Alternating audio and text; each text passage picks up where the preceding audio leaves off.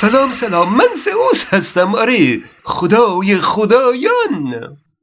حکایت از آنجا آغاز شد که اوقلا با خودشون فکر کردند که اولین چیزی که در ابتدای هستی بوده علتش چی بوده؟ اگه بگیم اولین چیز وجود نداشته و همینطور تا بی نهایت هر چیزی علت یک چیز دیگه بوده میشه تسلسل که معقول نیست. و اگه بگیم مثلا الف علت ب بوده و ب هم علت الف هست بازم نمیشه دیگه. باز میشه تسلسل که معقول نیست. پس لابد یک چیزی بوده که علت نداشته و خود به خود بوده و لابد شانسی هم به وجود اومده چون علتی نداشته. خوب. حالا اول چیزی که به طور شانسی خود به خود به وجود اومده می‌تونه علت بقیه چیزها باشه. پس دیگه تسلسل به وجود نمیاد. حله. اما اقلای الهیون جور دیگه ای فکر کردند. گفتند که ما باید از شر کلمات خود به خودی و شانسی هم خلاص بشیم. گفتند که یک موجودی بوده موجودی به نام خدا که این خدا از بینهایت قدیم بوده و علت نمی‌خواد. این خدا علت بقیه چیزها بوده. پس دیگه علاوه بر تسلسل دیگه خود به خودی و شانسی هم پیش نمیاد. حله حله.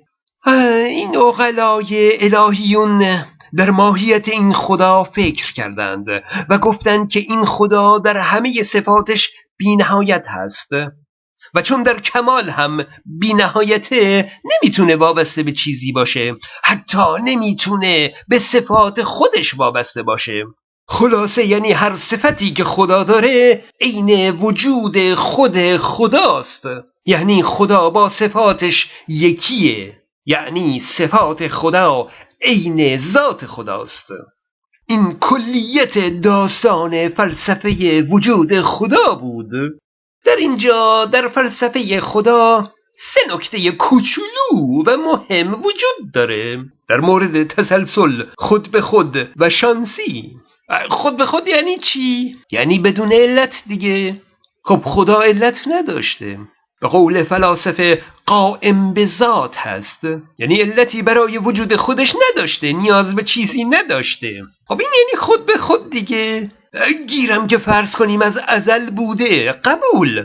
از همون ازل خود به خود بوده دیگه. چرا میترسید از این کلمه استفاده کنید؟ خدا خود به خود بوده. پس ما با آوردن کلمه خدا از شر این کلمه خود به خود خلاص نشدیم. نکته کوچولوی دیگه اینه که خدا خالقه و چون خالقه باید خلق کنه. قرار شد صفات خدا عین ذاتش باشه. پس خدایی که خلق کننده نباشه خدا نیست.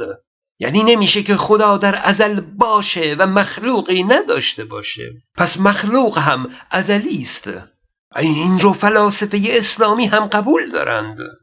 مثلا شیعه ها میگن روح محمد و علی و فاطمه و حسن و حسین ازلی هستند روایت داریم که وقتی حضرت آدم اون چیزو خورد و گنهکار شد به پیش خدا استغفار کرد طلب بخشش کرد دعا خوند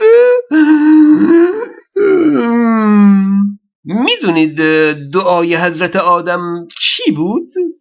یا حمید به حق محمد یا عالی به حق علی یا فاطر به حق فاطمه یا محسن به حق الحسن یا قدیم الاحسان به حق الحسین.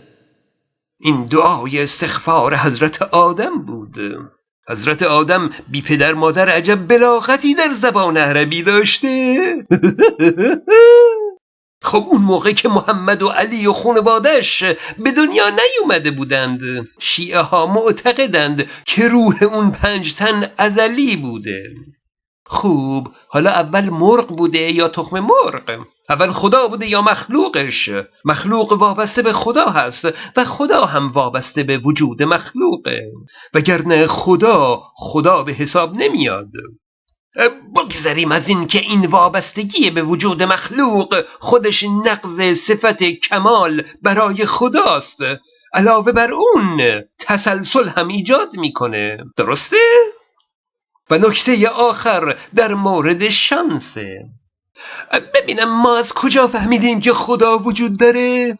از اینکه فلاسفه گفتند جهان وجود داره شما وجود دارید پس خدا وجود داره از اینکه شما وجود دارید پی می‌بریم که خدا وجود داره. با این حساب واجب الوجود بودن خدا فقط به خاطر این حقیقته که این جهان وجود داره.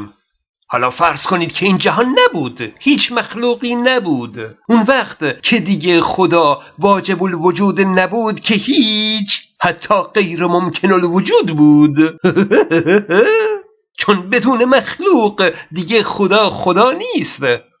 پس از اینکه خدا بوده و شما هستید شانس آوردید دیگه. شانس آوردید. می‌تونست خدا نباشه جهان هم نباشه ها؟ این بخت بلند شما بوده که از ازل خدایی بوده که شما رو هم خلق کرده و خیلی خوششانس بودید که از ازل خدایی بوده که در صفاتش همچین بینهایت هم بوده. ببینید بینهایت قدرت داشته.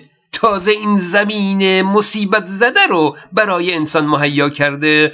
فکرشو کنید اگه قدرتش بینهایت نبود چه جهنمی به جای زمین تحویل می‌داد؟